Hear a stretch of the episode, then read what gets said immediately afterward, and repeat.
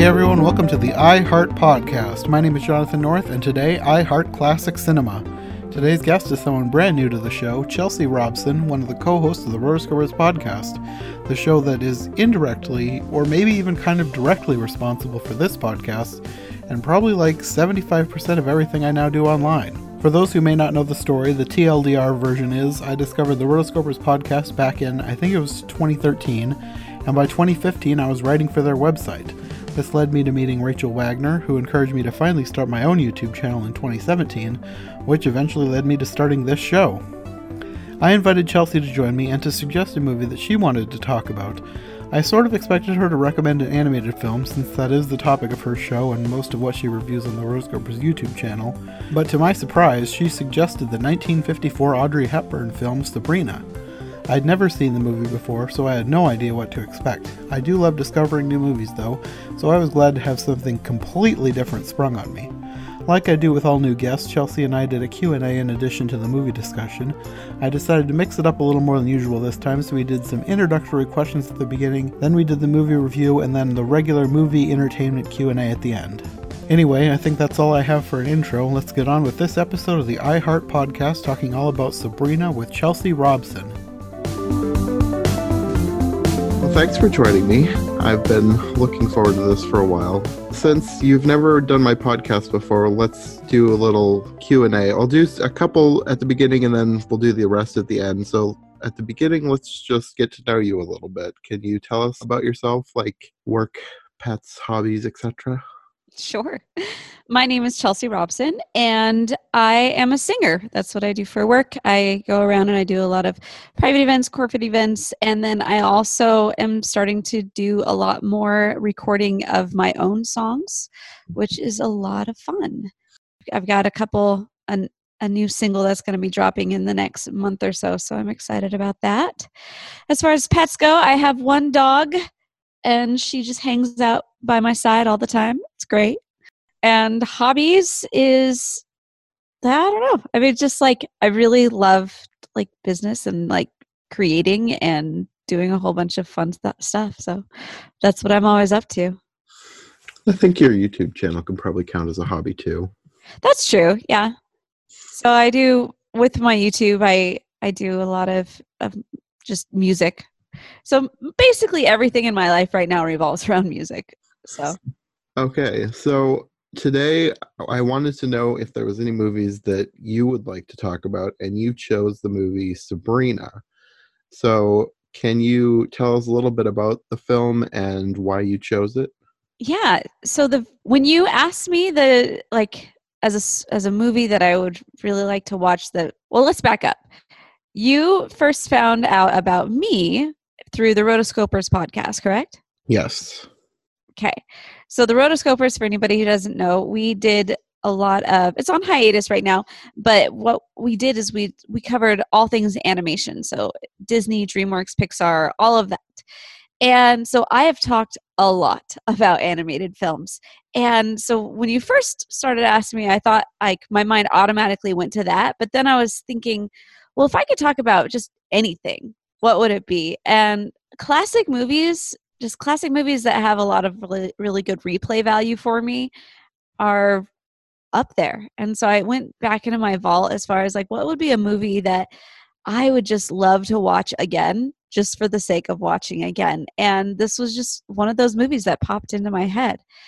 It was orig- the first time I ever watched it, it was uh, with me and a f- girlfriend of mine and then my brother was with us and we were just sitting and watching it in my house and he got i was so annoyed by him because he would he just started like making fun of it and everything. I'm like no i'm into this. So that was one of those moments that i was like you are no longer allowed to be here. Get out. Um, so it just has a funny memory attached to it like that. But also i am a huge fan of audrey hepburn. I think she is so classy. I just love to watch her. I just think it's so great and so that's kind of why i decided to to pick this one because she just has she's such a interesting person outside of the films but as well as this movie just has so many like huge characters and stars in it that were amongst the most famous actors of the time. hmm So that's why I chose it. Okay. Yeah, I had never seen this movie. I'm not exactly sure if I've even seen an Audrey Hepburn film. I Ah. I I know who she is, of course, but I guess I haven't watched a whole lot of old movies that my mom or anyone I was related to didn't watch. Okay. So most of our old movies were old Disney movies or like Shirley Temple movies. Okay. So I didn't I really have, I have a fair share of those as well. of course. So I I haven't really seen a lot of the ones that people would deem to be classics like this one. So this was a new experience for me. And for a lot of it I wasn't I wasn't really sure how I should feel about it because I couldn't really tell who was telling the truth for the, for, the for most of the movie. yeah. So I wasn't sure who I should be trusting here. Right. I think I might like it better on a second viewing. I think you probably would. Um, because yeah, that it had been several years since I'd seen it, and they did do a remake of it, but it wasn't nearly as good. Like uh, without Audrey Hepburn, it just isn't the same. Mm-hmm. Um, but this, it, I don't know. She just has such a poise about her that I love, and yeah, you, I mean, you have some of your the biggest stars in this. It's just incredible. Yeah, I totally get it because you know at first you're like Humphrey Bogart's character. You're just like, what is this true? What is he doing? I mm-hmm. don't understand. And then you got William Holden's character, you know, David, who's just like, he's the guy that just is such a cat. but he's, I, I totally get it because as I was watching it this time, I had forgotten details of the plot, and so I was like, wait, is is he actually into her or not? I don't remember what's going on. And then I was like, oh, okay, I get it. So, Yeah, I was talking to my cousins about this one, and I had I mentioned that I was kind of hoping that she wasn't going to end up with anybody. I was hoping they were going to subvert everyone's expectations and have her leave without getting together with anybody. And they were telling me there's another one. I think they said it's called Roman Holiday, where that actually happens. Yes, that I should be. I should watch that one if I wanted that to happen. yes. So um, I would love to talk a little bit about her for a second. Okay. Um, so Roman Holiday was her biggest film. Like it was the film that really set her career off. She had done a lot of plays before that, um, smaller parts. She had like a commercial of some kind, and then she was in the play Gigi on Broadway. And then from there, somebody saw her and ended up, you know, casting her for Roman Holiday.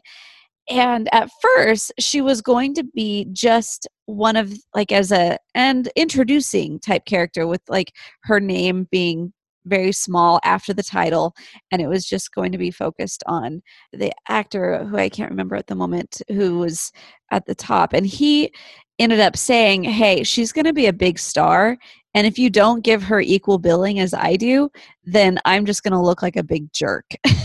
So please give her big billing and so that's what happened and she just ended up just catapulting from there. Um, what was so interesting is she actually grew up in Europe during World War II. And her history is just, it's just so fascinating. And a lot of, I actually, because of this, I decided to get one of the biographies about her that talked about her as just being the Dutch girl. So before she was, you know, an actress, she would actually, she had been part of, uh, during the German occupation of her town, she saw so many horrendous things and she said i was reading on her wikipedia article that just said she was one time she was watching as they were loading children onto a tr- onto a barge to be able to take to a concentration camp and she said she noted i was a child watching a child and knowing what was happening and it just changed her forever and Hmm. that whole situation she was just changed her completely and i was like wow it's just incredible. She's like whatever you heard about the german occupation at the time it is probably true if not worse. She just saw she said multiple times we saw these things happen and horrendous things happen in front of our eyes. And so once the German occupation was done, they were able to leave, and she wanted to be a prima ballerina. But because of her time in the war, she had been uh, malnourished and had anemia and a couple other things. And so, because of her of her state, um, health wise, the director told her that she would never be a prima ballerina just because she didn't have the strength to be able to do it. And so from there, she dropped ballet, ballet and decided to go more full in into acting. And so in Roman Holiday, that was her first appearance in film, in a film like this specifically. Mm-hmm. And she was nominated for Best Actress for the Academy Award and the and she won the BAFTA. No, she she won for the Academy Award as well. So she won the BAFTA, the Academy Award, and she's one of like only a couple leading actresses to have ever done that in the same year for the same performance. Mm-hmm. So it was huge. And then equally, she ends up going on and winning a Tony for best performance as a leading actress in a play the same in 1954, the same year as that. So it's just so amazing the awards that she got just for Roman Holiday. Yeah. So then after that, she was picked up by a couple other, but this one was her next really big film and it was it's kind of like a cinderella story i guess just the fact that she's the the daughter of one of the uh, of one of the servants and you know making mm-hmm. her way up in the where in the world. And it's just some of the writing in it is just so cool. I really liked it. So yeah so she ends up most people know her for roman holiday breakfast at tiffany's or on play as eliza doolittle or not not in the play. She was cast instead of Julie Andrews for Eliza Doolittle in My Fair Lady, um, which was a huge upset, and everyone was like, "What?" But it worked out for Julie Andrews. She ended up winning mm-hmm. the Academy Award for Mary Poppins that same year, so it was fine. yeah, but just Audrey Hepburn, one of my favorites. So. Yeah, she sounds more interesting than I ever knew about. well this is why i'm telling you about her. Yeah. I'm i'm kind of interested now. I will probably end up watching some more of her work. Like i said i wasn't i didn't feel like i loved this movie but i was completely into it the entire time. Like i was i was really engaged in what was going on and wondering what was going to become of her. I was since I wasn't sure if anyone was lying that's to her. That's like I was saying, I was hoping she wasn't going to end up with anybody. So I was actively rooting for her the entire time. I just wasn't completely sure how I should be rooting for her. Right. Good. Yeah, I I feel like that was how I felt the first time I watched it too. I was just so engaged and I couldn't look away. And I was like, man, you're just I don't, what's going to happen? I don't know. mm-hmm. And the characterization of all of the all of the people that sh- her her dad works with, so all the servants plus all of the rich people, they all had such caricatures of people, and it's just I I just really loved it. mm-hmm. Yeah, one thing that surprised me about this movie was I wasn't expecting the specific brand of humor that it ended up having. Uh-huh. Like, I was expecting I don't know, maybe like a cute romantic comedy. But then, like right at the beginning, she's gonna kill herself. right. she's, she's, upset about this guy, David, who uh, she loves. He doesn't even notice her.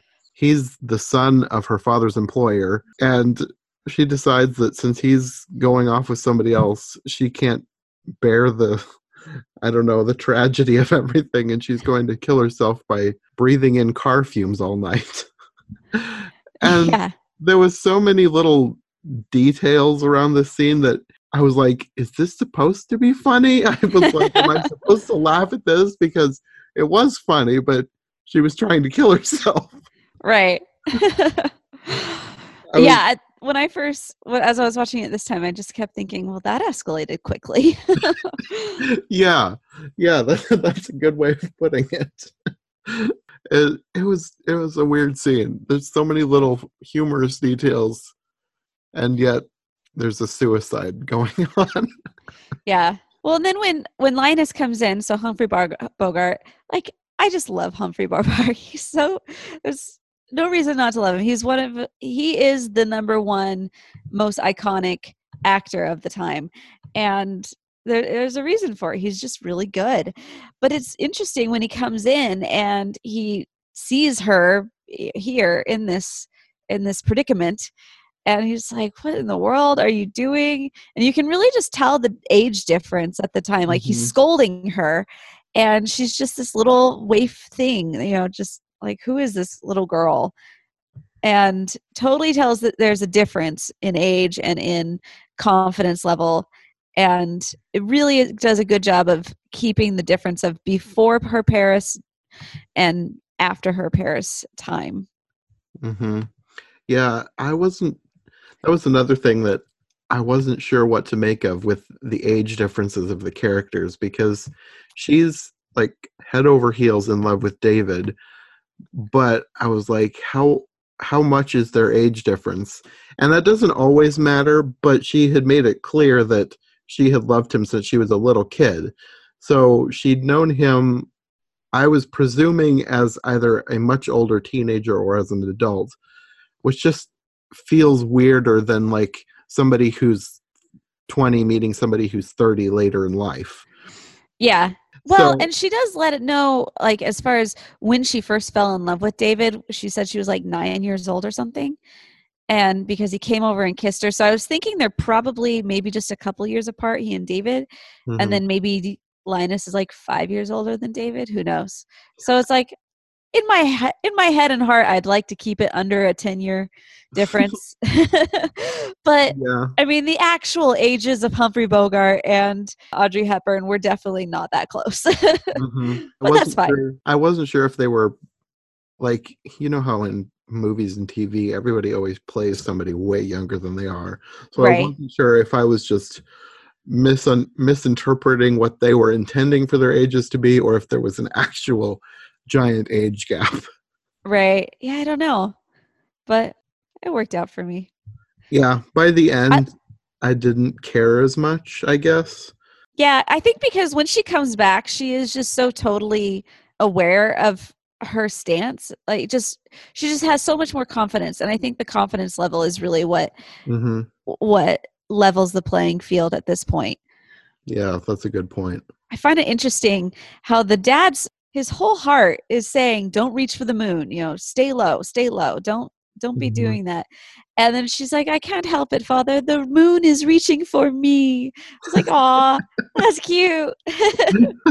So, like you mentioned, she comes back. She's off. She's gone off to school. She comes back like a completely different person, and she meets the object of her affections again.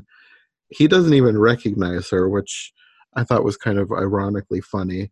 She's spent all this time pining over him, and he still basically has no idea who she is. well, he's just so into himself. Like you could just Uh-huh. he's been married 3 times. He's just such a a louse. Mhm. and you're just like, "Oh, dude, you got to be kidding me."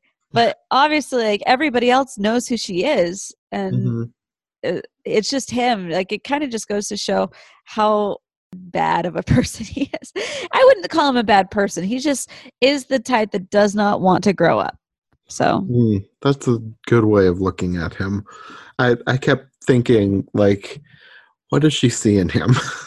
yeah, he's he's he's just. It's like he's really selfish without understanding that he's selfish. yeah. But I mean, he's a good-looking boy, so you know, and especially for her to have fallen in love with him, you know, quote unquote, as a child. You, you know, love is blind, but the neighbors ain't. So. Mm. Yeah, so he's he's now engaged, but now he's kind of like actively pursuing her. He invites her to a party and they like dance together and everything's going well and then he's like inviting her to sneak off with him and he ends up sitting on champagne glasses and getting his rear end full of glass bits. And that was another thing I wasn't expecting a whole bunch of like butt jokes. like the it was almost- plastic.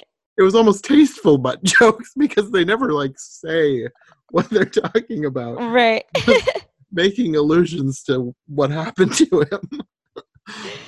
Well, and then the plastic having that be this running gag throughout Oh, the yeah. film was probably my favorite because every time it's like, all right, ladies, jump on this plastic thing. Let's do the weight test. And you have all these like, like secretaries jumping on it and like bouncing, and then later on he's showing it to the to the businessmen, and they're all bouncing. it's just visually so so appealing. Yeah, and then making that hammock thing with a giant hole for his rear end to hang out of out of this magical sugar plastic. yeah. Is there ever actually plastic made out of sugar or did they just invent that for this movie? I'm sure that they just invented it for this movie. But one thing I really appreciate about it is there's this whole little rant that Linus goes on, and it's basically a positive view of like capitalism that you really just don't get in movies these days. It's like he's like, it's not about money. It's money's just the byproduct, and it's just like ah. And I was like, ah, good man. I like you.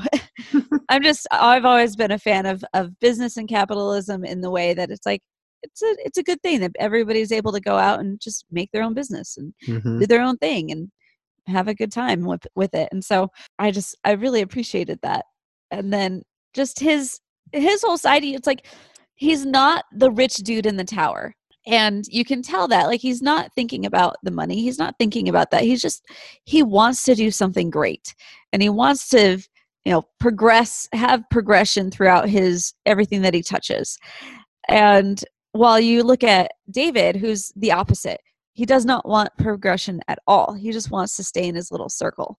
Mhm. And so you have those two wheels kind of going against the grain on that. You can see the minds moving, and I just appreciated that as well. Yeah. So this whole thing with him getting a whole bunch of glass stuck in him leads to Linus pursuing Sabrina instead. But this is where all my confusion came in because I wasn't sure of his exact motivations for this because he tells David that he's doing it for him because his father does not like the idea of him going off with somebody else because he is engaged to someone else. Uh, But he tells his father that he's doing it to get rid of Sabrina. But then to Sabrina, it seems like he's doing this because he actually likes her. Right. And I Um, think the lines got blurred for him too. hmm And I, I kind of figured that out more towards the end, but through the most of the movie, I was like, well, which which of the three people is he lying to, and who's he telling the truth to? I'm not sure if they did it that way on purpose or not, but that's how it ended up being for me. He's lying to himself the whole time. Yeah, kinda. Yeah. And you know, it's that part where he walks into the tennis court. Well, first off, the, the fact that she's basically like quoting exactly David's moves, it's like, oh my gosh, what a cad. He's just such a bad guy as far as like a player, total mm-hmm. player. And for Linus to come into the tennis court and to have his little, it's all in the family, right? And it's like, what the? yeah, that was such a weird line. yeah, it really was. two or three times. But at the same time it was like kind of a good line for him just because it's like whoa hello she was not expecting that first off but at the same time he he has the line he does it so well that it's like okay Mm, yeah. my favorite part is when they go in well maybe not my favorite part but a part that i like and the fact that they play the we yes we have no bananas into the score of this film like it noticed that. introduces it i was like that's cute i like it yes we have no bananas Was there any significance to that song, or was that just something that was popular around that time? i I- believe it was just popular at that time Okay. Yeah, I didn't know if like someone who was in the movie sang that song and they wanted to use it, or if it was just because I know it was a popular song at one point, but I didn't know exactly what the timeline was on that. It seemed like a, a strange inclusion, but I liked it, and I did. I really liked that it kept showing up as a bit of the score. uh-huh it just kind of humanized him i think like and and this part i got really confused at because when he talks about no man walks alone by choice like he never really goes into the woman that he lost or his story to the point where mm-hmm. you don't really know if did he actually lose someone or mm-hmm.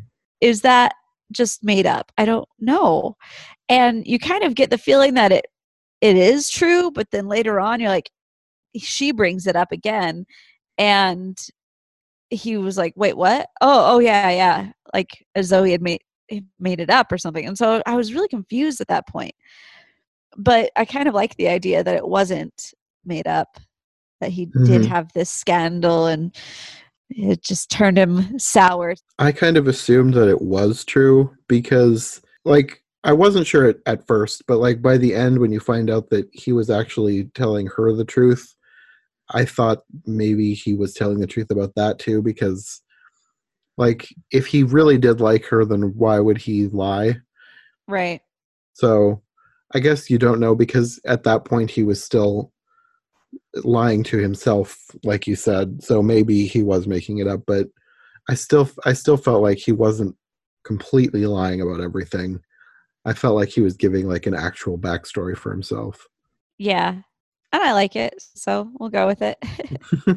so somewhere in here, they start making plans to go to Paris, but this is another thing that I was I could not figure out who was lying to who because he's acting like they're going together, but he's telling her dad that he's sending her by herself.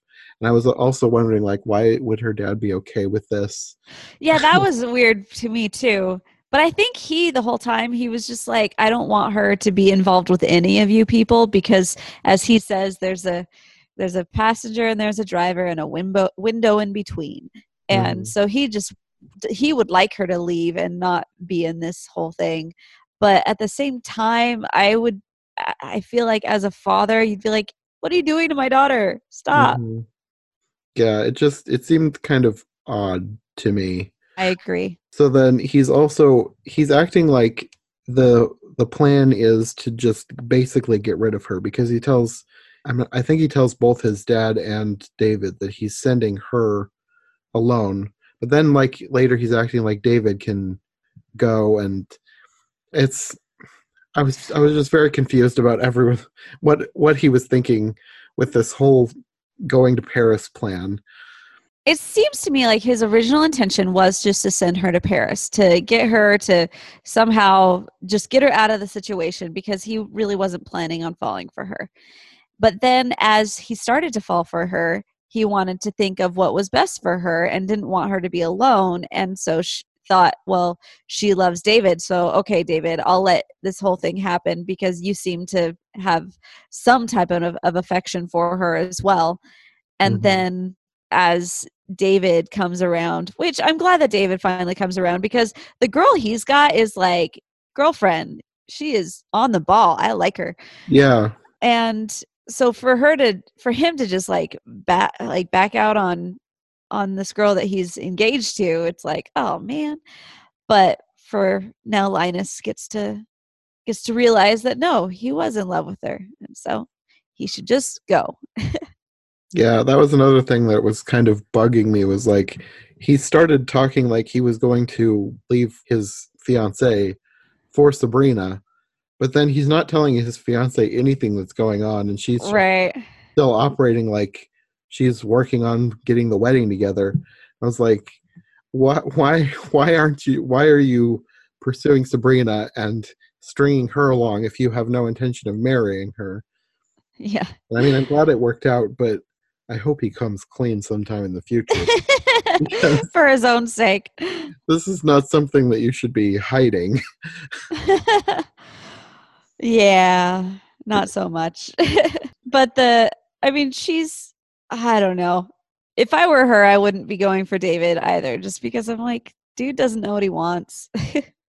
yeah. But maybe she'll, she'll whip him into shape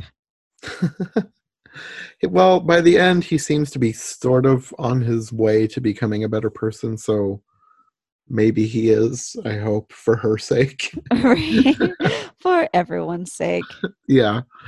So then, towards the end, he finally Linus finally starts. I guess that he was telling. He's now telling the truth, but it was. I was also wondering, like, is he throwing a new wrinkle into this, like telling another lie, but he was basically coming clean about he was not planning to go to Paris with her. He was planning to keep her from going with David. He basically they were planning to get rid of her, and he basically tells her that she can go to Paris by herself. And I think that she was planning on doing so because, like, at this point, she realizes that uh, I guess nobody loves her. I'm not sure exactly Right. what she was thinking here. I this is another thing. That's that- what I would have gotten out of it. Yeah, I think there's another thing that I will have more clarity on if I watch it a second time. One of those things that now that I know more about where the story is going, I will understand better. But yeah. basically, after all this unfolds, his new plan is to let David go after her. So he's planning on throwing off his whole deal because the whole thing with the sugar plastic was if he marries this woman, their companies can merge, like some kind of medieval. our jo- we shall join our lands. So basically, he's going to throw off this whole plastic deal by announcing, I guess, that they're no longer engaged, even though I guess David doesn't even know about this announcement. And then I guess canceling the merger or whatever was going on. But somehow in here, David figures out what's going on and turns everything around on him and makes it clear that he's planning on getting married to the person who he's been engaged to all along and gets Linus to admit that he actually likes Sabrina. So basically, Linus is now given free reign to chase Sabrina, fi- catch her boat before she's gone forever. And she is being driven to the boat by her dad, and she's telling him that she's finally over David. And like she now is wondering how she's going to get over getting over David. right. And one of my favorite lines from that moment was the dad said, "Nobody poor ever was ever called democratic for marrying somebody rich." And I was like, "Ooh, ouch." I mean, but it's true. uh, yeah. I was like, man, I really liked the lines. They had a couple of different lines that were just like, that one was good. Yeah, that's that's like I said. I, even though I wasn't sure how I liked the movie as a whole because of not being able to figure out what everyone was thinking, it was still really well written and enough that I was completely engaged to the whole thing. Just the lines, like everything was written so well. hmm So basically, in the end, she's leaving, I guess, assuming that she's leaving by herself, but Linus catches the boat in time. And at the the very final scene is him finding her on the boat and they're hugging. I guess she's realizing that oh, he must actually like me, even though the last thing that she'd gotten out of their conversation was he didn't like her. She's I I guess forgives him for that because they hug and that's the end. I mean, it is kind of a gallant thing, though, Mhm. just to, to show up and be like, actually, I'm here. I'm like, okay. Yeah. I feel I like mean, in reality, I'd be like, um, so what what's happened here? How do I how do I trust you? I mean, I have trust issues, so you know, I would go into that. But um, at that point, you still just want to believe it and just go with it. It's like, oh, Mhm. I, th- I was I was just gonna say that's just like I feel like one little scene with a conversation of explanation, but I don't know that maybe that's too much for a movie like that. It would it would since this is like the grand finale thing, it would kind of slow slow the finale down if they exactly. an explanation before the end. I really and so when it happened, I was just like, I'm involved. I'm I'm glad that they ended up together because it's like you realize that he was just lying to himself the whole time and he really did love her and and you liked them together and I was like, You're so much better of a person than David. Mhm. Even though you started out lying to her, like is is much more of an adult, which is nice. hmm That that's that's another thing. Like, even though I was kind of not sure how to feel about the whole age difference thing, they I couldn't deny that she had chemistry with even with both of them. Even though it was obvious that David was not right for her, she did have chemistry with him. But then Yeah. they also she also worked really well with Linus as well. So I was I I kind of got over the whole age difference thing, especially with Linus, because my main thing with David was the fact that the way she talked, they had known each other since they were kids, and I'm I'm sure she was aware of Linus when she was younger, but he probably would have no idea who she even was. So the age difference thing seemed a little less important, even though they were further apart than her and David. It seemed less important with her and Linus. Just the Yeah. fact that she didn't know him, he didn't know her. It felt less weird, I guess. Yeah, and I can see that. I mean, if if she and David were closer together as in their childhood years, then that means that, you know, if she were 9 and David were like 10, 11, 12 somewhere in there, then Linus is probably going to be in his in like high school, going into college. So he Mhm. probably doesn't know her, like know of her and like, oh yeah, the daughter of of our of our guy. Okay.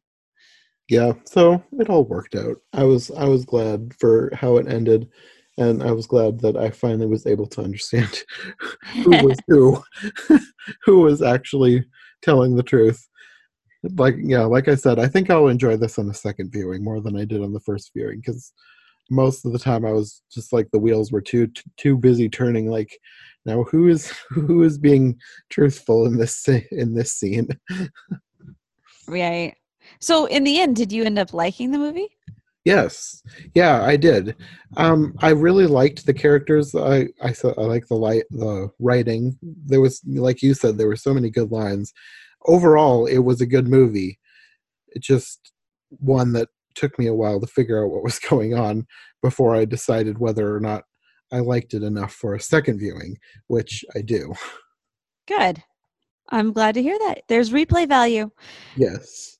Yes, that's like one of my most important things for movies. Like, does it have replay value? Yeah. Because if I watch a movie and I know it's good, but I don't have any desire to watch it again, it doesn't feel like a good movie to me, even if I know that technically it was good. Right. so, is this one of your favorite Audrey Hepburn movies, or did you have one that you liked more? Yes. So as far as an Audrey Hepburn movie, I think I mean you really can't go wrong with My Fair Lady. Um, but I do like this one more than I do like Breakfast at Tiffany's. I just feel like I just like the story better, I guess. Um, and she always plays these kind of like almost rags to riches types. I really like My Fair Lady, but at the same time, I think I just like this one as a movie better. I think. Okay. Yeah, now that you're mentioning My Fair Lady, I think I actually have seen that one, but I was really young and I don't remember much beyond a couple lines of the music. hmm But so I have seen an Audrey Hepburn movie before. It's just been so long that I don't really remember much of it. Yeah. Well, I would recommend looking that one up too. Yeah, I'll, I might have to do that. There's like I would since I'm doing this Holiday was good too. It was fun. Yeah, one of the things I want to do with this podcast is discover more movies, more old movies, more things that like people say that everyone should see this movie and I've never seen this movie. so it's Perfect. I like that this podcast gives me an excuse to branch out in what I normally watch. Good. Yeah, that was something um, that I've always enjoyed about doing discussion podcasts because you're like, oh, I get to hear what other people think too. hmm And discover new things. That's that's one thing that I really liked about the Rotoscopers podcast was finding out about different movies that I've never heard of this. I need to find a copy of this and watch this.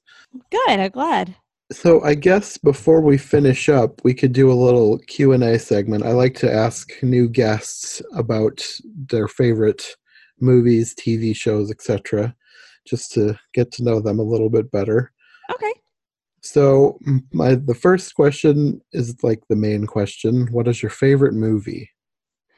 See, I can't decide on this because there are so many that have great replay value for me. Mm-hmm. And I could give you like, I would say that my favorite genre of movie right now, I'm really digging on the Marvel movies.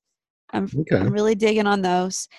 And then on the other side, other end, it's like romantic comedies. so like those are my my two go-tos right at this point in time. Okay. Yeah, I have the same problem. I have too many movies that I would say are my favorites. I don't like picking a favorite. I always tell people that my favorite is Fantasia just because everybody likes a one a one title answer. Right. But I have so many that I like for so many different reasons that it's hard to quantify which one is better than the others. True. So then do you have a favorite TV show is or is that one that's also too hard to pick? Um The Simpsons seasons 1 through about 12. Well, no. Okay. Seasons about 2 to 12. Okay. Yeah, everybody always talks about early Simpsons and being way better than what today's is. I've actually never watched The Simpsons other than maybe an episode here or there. You should definitely check out the earlier seasons. I honestly just, I kind of just stopped watching after season 12 uh, because the quality did kind of go down at that time. I did hear that it went back up a little later, but I just haven't been able to get into it since then. Mhm. It's one of those shows that if I'm going to watch it now, it's like a massive commitment because there's so many seasons. And it's like, this is one of the biggest commitments. Like, I have commitment issues with shows that are like, well, there's like five or six seasons. How am I going to get through all this? But The Simpsons, what is it, like 20, 30 now? It's Yeah, it's something like that. high number. But the thing is, I don't ever feel the need to, for The Simpsons. eh, One of the things that, with only a couple exceptions, it always ends with no change having happened Mm. to the family. So you could pick up on any episode during those first seasons, and everything is going to be like you don't need to have seen any of the first seasons to know, you know, to build on anything. It's just situational comedy at its Mhm. best. Basically, like a Looney Tunes cartoon. Yeah, I would say that, and Seinfeld as well. like they don't they don't really go back on too many previous episodes. Like it's not like a Arrested Development, which I also love, um, but Arrested Development they go back on and it builds. Every episode has more inside jokes because you Okay. watched previous episodes. But for Simpsons, it's not. It's just you just sit down, you watch a couple episodes, and you're good. Okay. So the next one is favorite book or book series. Um, this one's hard for me too. I've I have, you know, there's the Harry Potters, there's the Twilights, there's the the big ones that people are always like excited about, um, or the majority of our generation knows about. But in general, what makes me pick up a book is going to be more of like self-help books. So Okay. I end up I end up reading a lot of leadership type development books. Um, one of my favorites was Creativity Inc. by Ed Catmull. It's Mm, probably the best book I've ever read on on organizational leadership and you know just kind of development of stories. yeah, I, I need to find a copy of that book because between you guys reading it on the Rotoscopers and then Rachel telling me about it and then having it on her podcast, it's like this book is something that I need to read. Yeah, it really is. But I also there's if you're going to go outside of movies and something that should be made into a mini series more or less. There's a book called Wild Swans that actually Morgan turned it- me onto it. Morgan is my co-host for the Rotoscopers. Uh, she told me about it. It's called Wild Swans and it's a woman telling the story of her it's a memoir telling her story having lived in China during starting in imperialist China, moving all the way up through Mao and when Mao died. And it just it's incredible the just the history that's in it and just how it's all put together. It just an incredible read. So that's one that I would recommend as well. If you're looking for more of a biography, but something that's uh, seems like it should be a movie or a mini series. Okay. I don't think I've heard of that one. So then this one will be closer to what you're in with your music and everything, but do you have a favorite musician or maybe a favorite genre of music? Ah, favorite genre. See, that's been one of my problems of my life is I have so many interests that it's hard for me to really pinpoint one. Mm-hmm. Um, but I'll say that the genres that have had the most influence on me as a person and on my musical tastes Um, I grew up performing with my family at a Western dinner theater that was owned by my parents. And so I Western songs, which are totally not part of our generation, but Mhm. like it was part of my growing up. And so those are a huge part. And then you add Disney and Broadway type songs. And then you add like I've I really like Spanish and Brazilian music. So it's like it really just goes all around. So it's hard for me to pick one. But as far as right now, I'm definitely leaning more into like the music that I plan on producing right now is definitely more on the pop side. And it has a feel for basically what's happening right now. So it's happy, it's encouraging, and it's something that everybody can can listen to. Okay. Yeah, that I'm looking forward to seeing what else you come up with. I've been I've I think I've been more drawn to your western type music because I kind of grew up with that too. Because Yeah. my, my that was my dad's favorite genre of music was bluegrass. Uh And. He would always play like old country music. Like we'd have Sunday dinner and there would be the Sons of the San Joaquin in the background. Nice. It'd be like I I understand. that's like uh, it's not one of my total favorite genres but it's like childhood for me i guess so Yeah. I've, I've really enjoyed the kind of music that you've been doing Thanks. I have like another album that I w- have been trying to make for the last couple of years that's all Western music and the songs that I grew up singing. But the reason why I've kind of put that on hold right now is more just it's not very monetization like the monetization is not very high on that so can understand it's that. Like I'd I'd sell like five or six albums, but outside of that, it's really not. Um, once I have a, a lot more going on, I think I'll be able to go back to those and really produce them well. Because whatever I do, I'd like to do it well. So yeah I've got like halfway done with that album, but I'd still like to do a couple other things with it. So do you have a favorite musician or somebody you're like really into right now I really love performers. So somebody who is able to get on stage and really just entrance an audience is somebody that I really as- aspire to be. Um, so if you're looking at my top performers and top concerts that I've ever been to, is going to be Garth Brooks, number one, Celine Dion, number two. And recently, I was able to go to the Justin Timberlake concert, and he puts on an excellent show.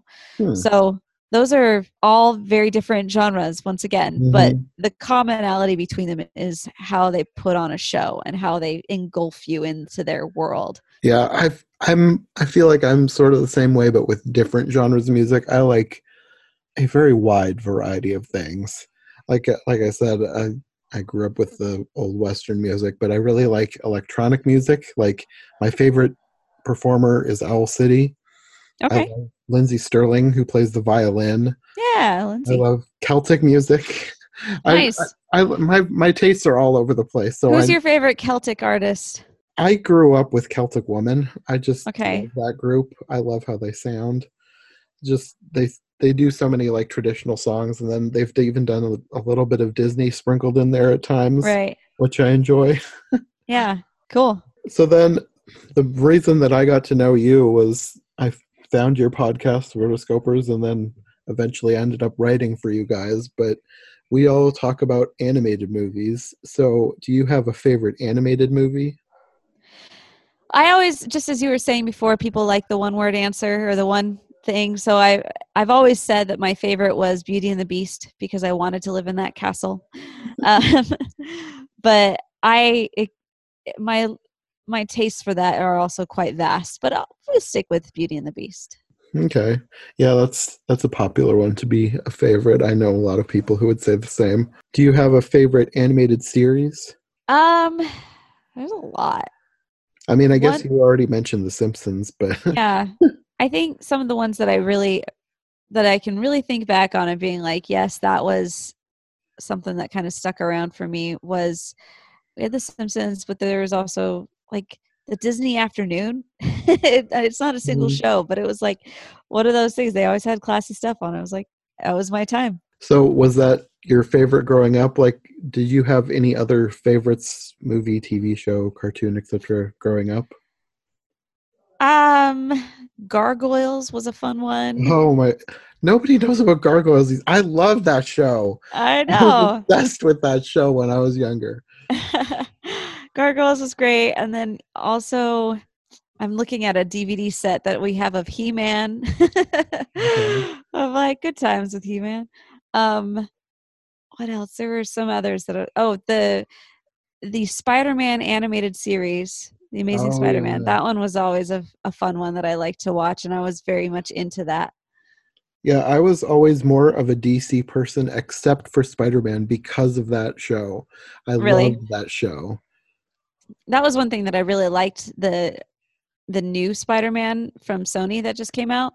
hmm and one the the animation on it was just so cool and new hmm but also the fact that they were kind of bringing in the multiverse was Yeah. fun it'd be kind of cool if they kind of ended up going back to that. Like if they can cross over into other universes, maybe they'll end up back in the '90s Spider-Man sometime. that'd be awesome so, in kind of the same vein of what you watched growing up, what is the first movie you remember seeing in theaters? the first movie i remember seeing in theaters was the re- re-release of 101 dalmatians Okay. Yeah, my, my family didn't really go to a whole lot of movies when I was younger, but my first one that I really remember was also a Disney movie, but it was The Princess Diaries.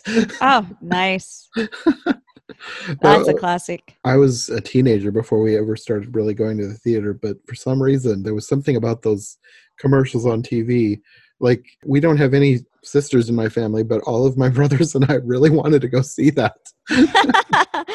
awesome that anne hathaway though come on Uh, yeah, and then you've already mentioned Beating the Beast, but my next question is favorite Disney movie. Do you have any others that are like really way up there for you? sleeping beauty Mm, yeah. I think that one is one of those that's way up there for me of the classics, um, pre Renaissance era, I would say.